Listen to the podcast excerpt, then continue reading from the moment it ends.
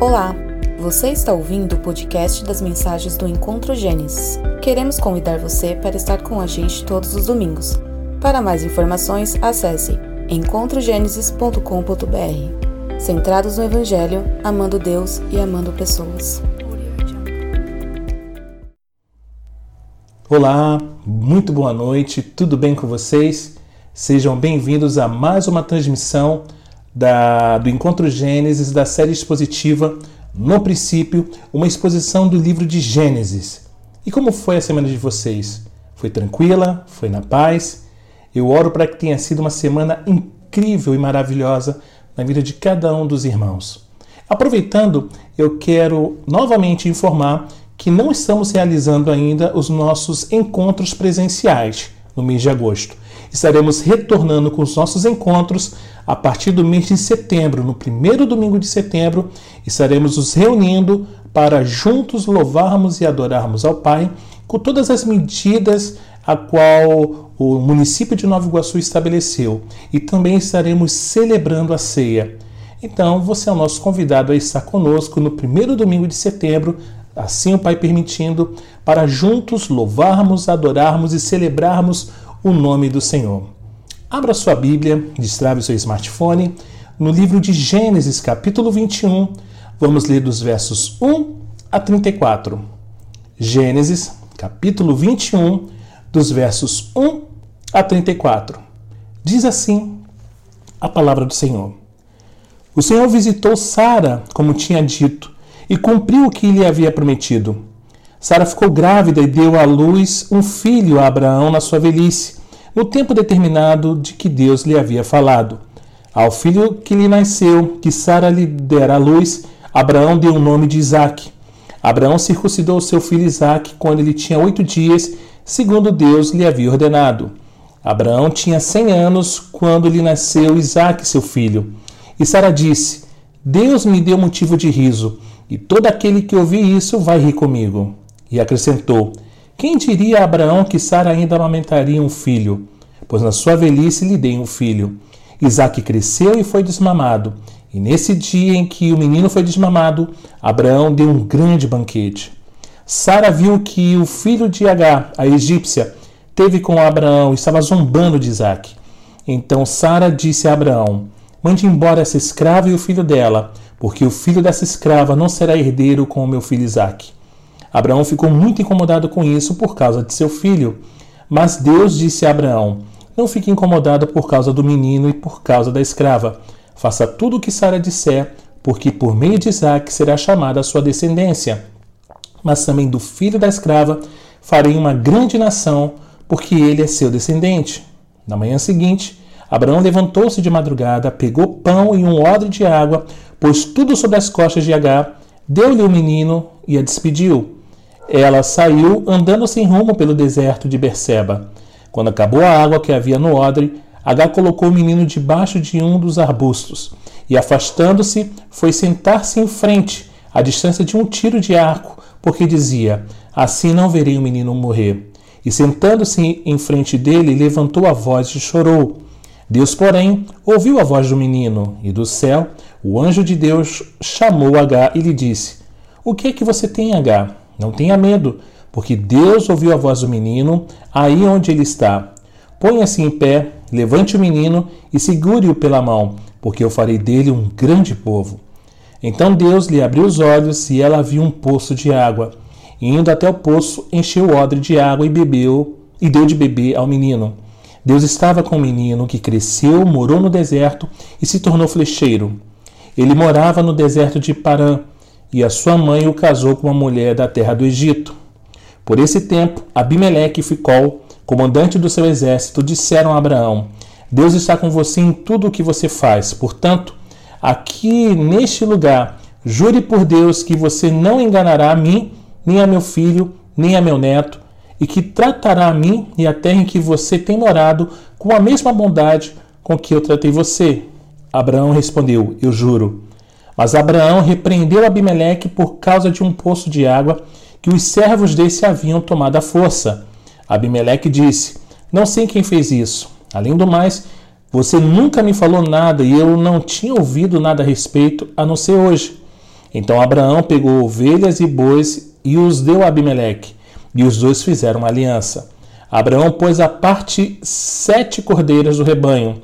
Abimeleque perguntou a Abraão: Que significam as sete cordeiras que você pôs à parte? Abraão respondeu: Você receberá das minhas mãos as sete cordeiras, para que me sirvam de testemunho de que eu cavei esse poço. Por isso aquele lugar foi chamado de Berseba, porque ali os dois fizeram um juramento.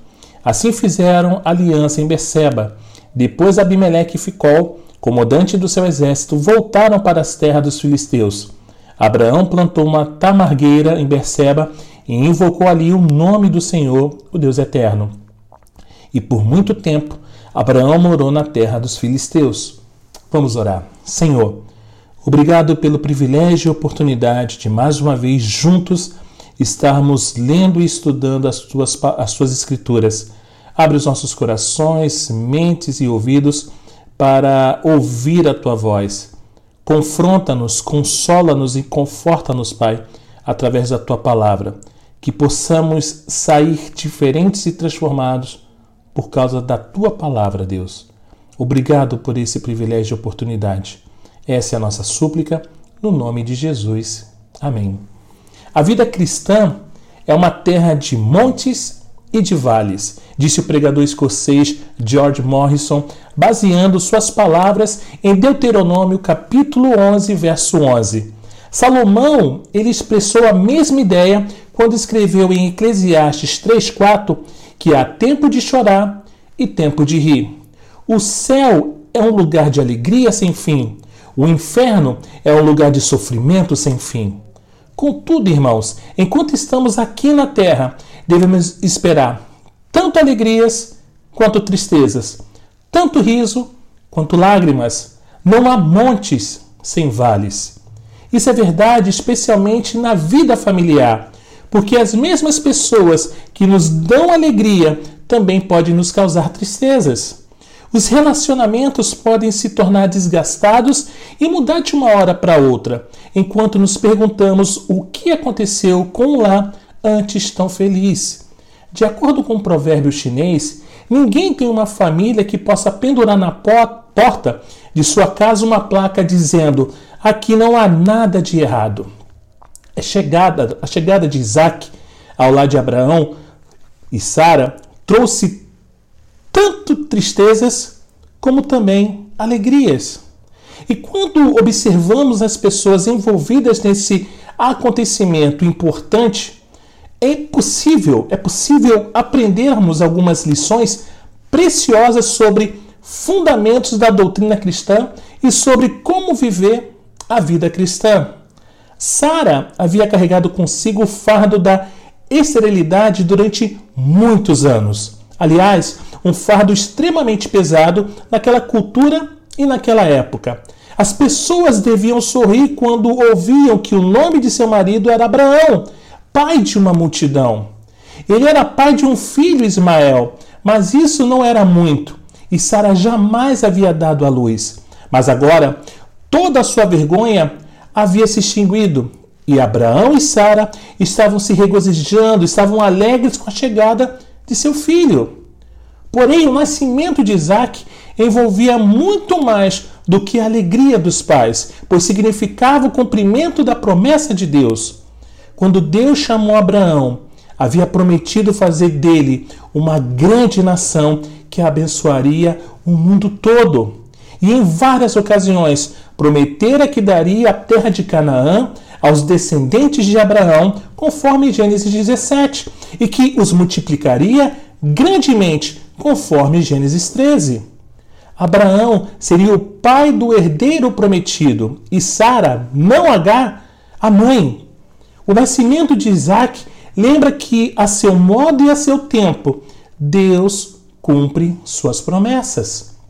Apesar de seus lapsos ocasionais, Abraão e Sara criam em Deus e o Senhor honrou a sua fé. O nascimento de Isaac também significa a recompensa pela paciência. Abraão e Sara tiveram de esperar 25 anos pelo nascimento do filho, pois pela fé e pela longanimidade herdamos as promessas. Aleluia! Confiar nas promessas de Deus, irmãos, não apenas lhe propicia uma bênção no final, mas também nos concede uma bênção enquanto esperamos. Assim como os atletas olímpicos desenvolvem suas habilidades ao treinar por muito tempo e com afinco antes dos grandes eventos, também os filhos de Deus crescem em devoção e em fé enquanto esperam pelo cumprimento das promessas de Deus. A fé é uma jornada cada destino feliz é o início de uma nova caminhada. Quando Deus deseja desenvolver nossa paciência, Ele nos dá promessas, nos manda provações e nos diz para confiar nele. Uau, que maravilha! Glória a Deus! O nascimento de Isaac, certamente, gente bonita e fofa de Deus, foi a revelação do poder de Deus. Esse foi um dos motivos pelos quais Deus esperou tanto tempo ele queria que Abraão e Sara estivessem amortecidos para que o nascimento de seu filho fosse um milagre de Deus, não algum tipo de maravilha da natureza humana. Abraão e Sara experimentaram o poder da ressurreição de Deus em sua vida, pois se entregaram a Ele e creram em Sua palavra. A fé nas promessas de Deus libera o poder divino. Vamos ler Efésios capítulo 3, os versos 20 e 21. Efésios capítulo 3, dos versos 20 a 21. Diz assim: Ora, aquele que é poderoso para fazer infinitamente mais do que tudo que pedimos ou pensamos, conforme o seu poder que opera em nós, a ele seja a glória na igreja em Jesus Cristo por todas as gerações, para todos sempre. Aleluia. E Lucas, capítulo 1, verso 37 ainda diz: Porque para Deus não haverá impossíveis em todas as suas promessas. O nascimento de Isaac foi um passo no processo de cumprir o propósito de Deus. A futura redenção de um mundo perdido se encontrava em um bebê. Isaac geraria Jacó, Jacó daria ao mundo as doze tribos de Israel, e de Israel nasceria o Messias prometido. Ao longo dos séculos, alguns elos viventes na cadeia das promessas podem ter parecido insignificantes e até fracos, mas ajudaram a cumprir os propósitos de Deus. Você pode se perguntar se aquilo que faz é de fato importante para Deus e sua obra aqui nesse mundo. Mas se for fiel em confiar na palavra de Deus e fizer a vontade deles, irmãos, o que você faz tem valor. O que você faz tem valor. Da próxima vez que você se sentir desanimado e derrotado, lembre-se de Abraão e de Sara. E lembre-se também de que a fé e a promessa, elas andam juntas. Deus cumpre suas promessas, ele dá o poder de que necessita para cumprir a vontade dele. Não importa quanto tempo demore, você pode estar certo de que Deus realizará os seus propósitos. Em Gálatas, capítulo 4, verso 28 e 29, o apóstolo Paulo deixa claro que Ismael representa o primeiro nascimento do cristão, a carne, e que Isaac representa o novo nascimento, o espírito. Ismael foi nascido da carne, pois Abraão ainda não estava amortecido e ainda poderia gerar filhos.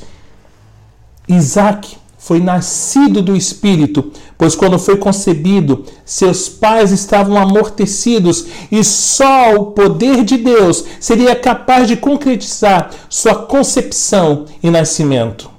Ismael nasceu primeiro, pois o natural vem antes do espiritual.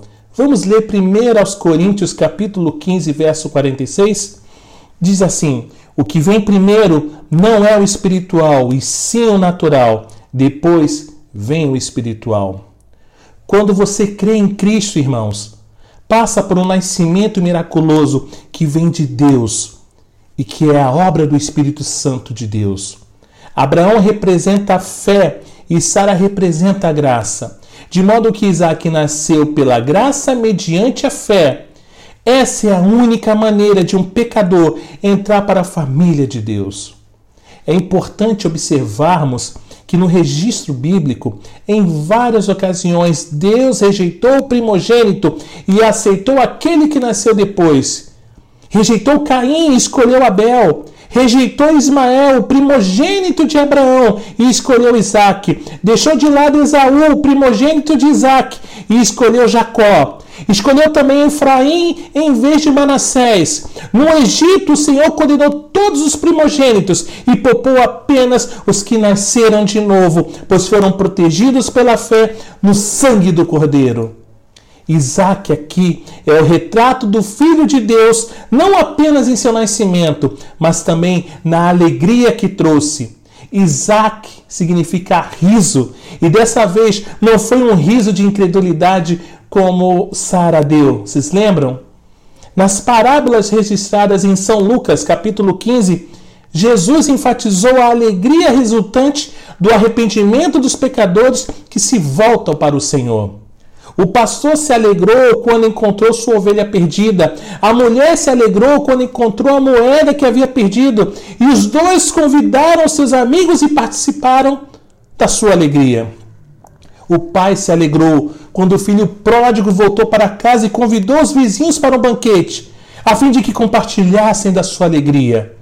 Há até mesmo alegria no céu quando os pecadores voltam-se para Deus. Aleluia. Não lemos em parte alguma que Ismael trouxe grande alegria ao lar de Abraão. Abraão amava o filho e desejava o que havia de melhor para ele. Desde o seu nascimento, Ismael foi a origem de conflitos dolorosos. Depois que ficou mais velho, causou desavenças ainda maiores na família. Não importa quanto se esforce, a velha natureza não é capaz de produzir o fruto do Espírito. Observe ainda outra comparação entre Isaac e o Filho de Deus. Isaac cresceu e foi desmamado. O novo nascimento não é o fim, mas sim o começo. E o cristão deve se alimentar da palavra de Deus e crescer espiritualmente. Ao amadurecermos no Senhor, devemos desistir das coisas próprias de menino e permitir que Deus venha a nos desmamar das ajudas temporárias que se tornam empecilhos permanentes. A mãe desmama o filho, pois ela o ama e deseja que tenha a liberdade de crescer sem depender mais dela. No entanto, a criança interpreta suas ações como uma expressão de rejeição e de ódio.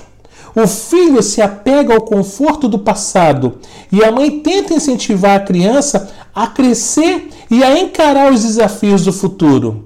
Chega um momento em toda a vida cristã, irmãos, que os brinquedos devem ser substituídos por ferramentas e que, se, e que a segurança egoísta deve ser substituída pelo serviço altruísta. Infelizmente, hoje vemos é, homens dando uma de irresponsáveis e sendo meninos, enquanto meninos, adolescentes muito novos, têm tido uma postura de homens, homens de caráter, enquanto os homens que deveriam ser exemplo para esses, infelizmente, não têm dado um bom testemunho. Como todo filho de Deus, Isaac foi perseguido, e ao que parece, Ismael era um filho obediente até que Isaac entrou na família. Então a carne começou a se opor ao espírito. Alguém disse bem que a velha natureza não respeita nenhuma lei, mas a nova natureza não precisa de nenhuma lei. Isso, sem dúvida, fica claro nos dois filhos de Abraão. As crianças israelitas normalmente eram desmamadas por volta de dos três anos de idade. Assim, nessa época, é provável que Ismael estivesse com cerca de 16 anos. Quanta arrogância de um adolescente atormentar um garotinho 14 anos mais jovens, mais jovem, perdão. Mas Deus havia dito que Ismael se tornaria um jumento selvagem, e essa previsão se cumpriu. O constante conflito entre a carne e o espírito persistirá até que vejamos o Senhor, quando, assim como Isaac, você é nascido do espírito, nasceu na riqueza. Isaac era o herdeiro de tudo que seu pai possuía. E os filhos de Deus são herdeiros de Deus e co-herdeiros com Cristo. Abraão cuidou de Ismael enquanto o menino estava em casa, mas Abraão deu tudo o que possuía a Isaac. Por fim, Isaac nasceu livre, enquanto Ismael era filho de uma escrava. A liberdade, gente bonita e fofa de Deus, é um dos principais temas de Gálatas e uma das maiores bênçãos na vida cristã. É claro que a liberdade cristã não é sinônimo de anarquia, uma vez que esse é o pior tipo de escravidão. A liberdade cristã, no entanto, significa desembaraço de tudo para se ser, né? E fazer tudo o que Deus tem para nós em Jesus Cristo. Philip Brooks disse que nenhum homem deste mundo obtém a liberdade de qualquer espécie de escravidão, a não ser para entrar numa servidão mais elevada. E essa servidão mais elevada é a entrega pessoal a Jesus Cristo. Glória a Deus. Ninguém tem mais liberdade do que o Filho de Deus, que se agrada do Senhor e faz sua vontade de todo o coração.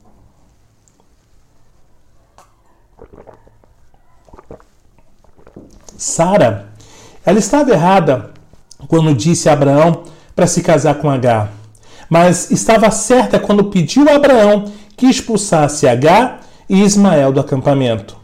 O apóstolo Paulo considerou esse acontecimento, irmãos, uma alegoria envolvendo a lei de Moisés e a graça de Deus. Sara representa a graça, a Jerusalém celestial, e Agar representa a lei, a Jerusalém terrestre em escravidão. A lição é simplesmente que os filhos de Deus devem viver sob as bênçãos da graça e não sob a escravidão da lei. Os conflitos dentro do lar de Abraão poderiam ter sido resolvidos de quatro maneiras. Isaac poderia ter sido mandado embora, mas isso significaria rejeitar as promessas de Deus e tudo o que ele havia planejado para o futuro. Isaac e Ismael poderiam ter vivido juntos, mas isso implicaria intermináveis conflitos. A natureza de Ismael poderia ter sido transformada de modo a torná-lo mais tratável, mas para isso seria preciso um milagre. O que é nascido da carne é carne, nos lembra João 3,6, e sempre será carne. A única solução era expulsar Ismael e sua mãe do acampamento e tornar Isaac o único herdeiro. E ao refletir sobre os fatos referentes a H, você poderá entender melhor a relação entre a lei e a graça na vida cristã. Em primeiro lugar, H era a segunda esposa de Abraão. Ela havia sido acrescentada à família ao lado de Sara. Assim também a lei foi acrescentada ao lado das promessas já existentes de Deus, e seu caráter era temporário. Deus não começou com a lei, começou com a graça. Seu relacionamento com Adão e Eva se baseava na graça e não na lei. Apesar de ele ter os testado por meio de uma única e simples restrição. A redenção de Israel do Egito foi um gesto de graça de Deus, como foi sua provisão, os sacrifícios e o sacerdócio. Antes de Moisés dar a lei, a nação de Israel já se encontrava num relacionamento de aliança com o Senhor, casada com Deus, por meio das promessas de Deus aos patriarcas. E em segundo lugar, H era uma serva. Qual, pois, a razão de ser da lei? Pergunta Paulo em Gálatas 3,19, que em seguida responde: A lei servia a Deus como um aio ou tutor para manter a jovem nação de Israel sob controle para prepará-la para o redentor que viria. A lei foi dada para revelar o pecado mas não para nos redimir do pecado. A graça não serve à lei, é a lei que serve à graça. A lei revela a nossa necessidade da graça e a graça nos salva de modo absolutamente separado das obras da lei. Há um terceiro fato que fica muito evidente, irmãos. H não deveria ter um filho. A lei não pode dar aquilo que somente Cristo pode oferecer: vida, justiça, o Espírito Santo e uma herança eterna. Todas essas bênçãos vêm somente pela graça, mediante a fé. Isso nos leva ao quarto fato. H deu à luz um escravo. Se você decide viver sob a lei, torna-se um filho de H, um escravo, pois a lei gera escravidão e não liberdade. A primeira batalha doutrinária da igreja foi debater justamente essa questão. Foi decidido que os pecadores são salvos exclusivamente pela graça, independentemente de guardar a lei de Moisés. Os legalistas nas igrejas de hoje estão transformando filhos em escravos e substituindo a liberdade pela escravidão. No entanto, irmãos, Deus nos chama à liberdade. Quem conhece a liberdade, a quem o próprio Deus chamou, não voltará a se submeter a nenhuma escravidão. H foi expulsa, não houve condescendência, ela foi completa e permanentemente expulsa e levou Ismael consigo. Em vez de subjugar a carne, a lei serve para incitá-la, pois a força do pecado é a lei.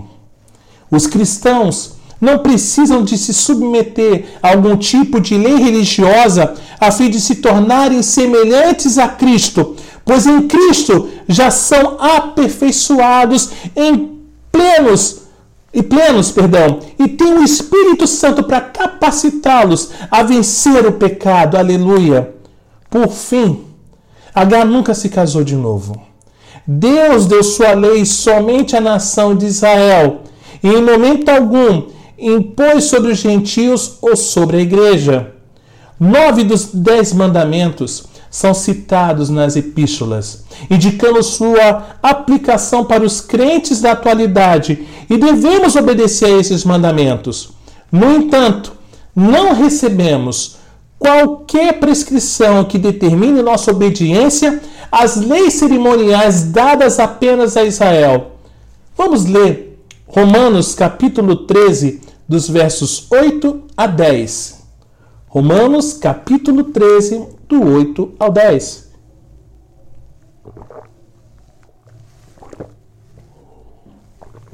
Diz assim: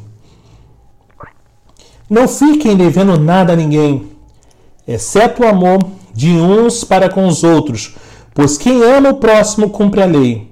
Pois esses mandamentos, não, come, não cometa adultério, não mate, não furte, não cobice, e de qualquer outro mandamento que houver, todos se resumem nessa palavra: Ame o seu próximo como você ama a si mesmo. O amor não pratica o mal contra o próximo, portanto, o cumprimento da lei é o amor. Paulo, irmãos, afirma que é o amor que cumpre a lei. Quando amamos a Deus e uns aos outros, queremos obedecer a Deus e, pelo poder do Espírito, desejamos fazer aquilo que é certo. E antes de concluirmos, irmãos, eu quero observar que há uma utilização legítima da lei. Apesar de a lei não poder nos salvar, nem nos santificar, ela revela a santidade de Deus e o horror do pecado. A parte cerimonial da lei serve para ilustrar a pessoa e a obra de Cristo. A lei é o espelho que nos ajuda a ver nossos pecados, mas você não lava o rosto no espelho. Ela é apenas um espelho que revela a glória de Cristo Jesus. E ao meditar nele, podemos ser transformados de modo a nos tornarmos mais parecidos com ele. Aleluia! Qualquer sistema religioso que o leve à escravidão não serve para engrandecer o evangelho do Novo Testamento da graça de Deus. Foi penoso para Abraão se despedir de seu filho, mas era a ordem de Deus e ele precisava obedecer. O que ele não sabia é que sua obediência era uma preparação para um teste ainda maior, no qual teria que colocar Isaac sobre um altar. Mas isso já é um spoiler. A palavra traduzida como penoso, irmãos, significa sacudido violentamente, como cortinas agitando-se com o vento. Abraão foi profundamente movido em seu interior e talvez tenha ficado um tanto descontente com essa mudança de rumo nos acontecimentos. Porém, Deus não abandonou Agar e Ismael, pois Ismael era filho de Abraão, o amigo de Deus. Se Ismael e Agar guardavam qualquer mágoa de Abraão, certamente não estavam com a razão. Tudo o que Deus fez por eles foi por causa de sua fidelidade a Abraão. O Senhor reafirmou sua promessa de que Ismael iria se tornar uma grande nação e cumpriu essa promessa. Hoje em dia, o mundo árabe é uma potência digna de reconhecimento e tudo isso começou com a pessoa de Ismael. Apesar das ilustrações que às vezes aparecem em revistas de escolas dominicais e em livros de histórias da Bíblia, Ismael era um adolescente, não uma criança quando isso aconteceu. A palavra traduzida por menino pode se referir a um feto, a bebês recém-nascidos e, e a crianças pequenas, ou até mesmo a adolescentes. E nesse caso, se refere a um menino de pelo menos 16 anos de idade. Ismael e Agar se perderam no deserto, a água acabou e, desesperados, entregaram-se à sua sorte. E essa experiência, gente bonita e fofa de Deus, foi bem diferente da primeira vez em que H se encontrou com Deus no deserto. 16 anos antes, ela havia encontrado uma fonte, mas dessa vez não via esperança alguma. Ao que parece, H havia se esquecido das promessas que Deus havia lhe feito sobre seu filho, mas Ismael deve ter se lembrado delas, pois clamou o Senhor pedindo socorro. Deus ouviu o clamor do rapaz e o salvou por amor a Abraão. Irmãos, quantas vezes, durante as provações da vida, somos incapazes de ver as provisões divinas preparadas para nós e nos esquecemos das promessas que Deus nos fez. Estendemos as mãos buscando e pedindo aquilo que julgamos necessário em lugar de pedir que Deus abra nossos olhos para vermos o que já temos, a resposta à maior parte dos problemas está ao nosso alcance, caso sejamos capazes de enxergar. Sem dúvida, H é um retrato das multidões necessitadas do mundo de hoje. Pessoas vagando sem destino, cansadas, sedentas, cegas e se entregando ao desespero. Como é importante levar essa gente as boas novas de que a água da vida está à sua disposição e de que o poço não fica longe. Deus é cheio de graça e de bondade para com todos os que o invocam, por amor a seu Filho amado, Cristo Jesus. Bonard escreveu essas palavras. Ouvi a voz de Jesus dizer: Eis que te dou liberalmente da água viva, ó sedento. Abaixa-te, bebe e passa a viver. Fui a Jesus e bebi, do manancial vivificador, minha sede saciada, minha alma revigorada. Agora vivo no Senhor. Se alguém tem sede, venham a mim e beba. E quem quiser receber de graça a água da vida. Que Deus nos bendiga. Amém? Glória a Deus.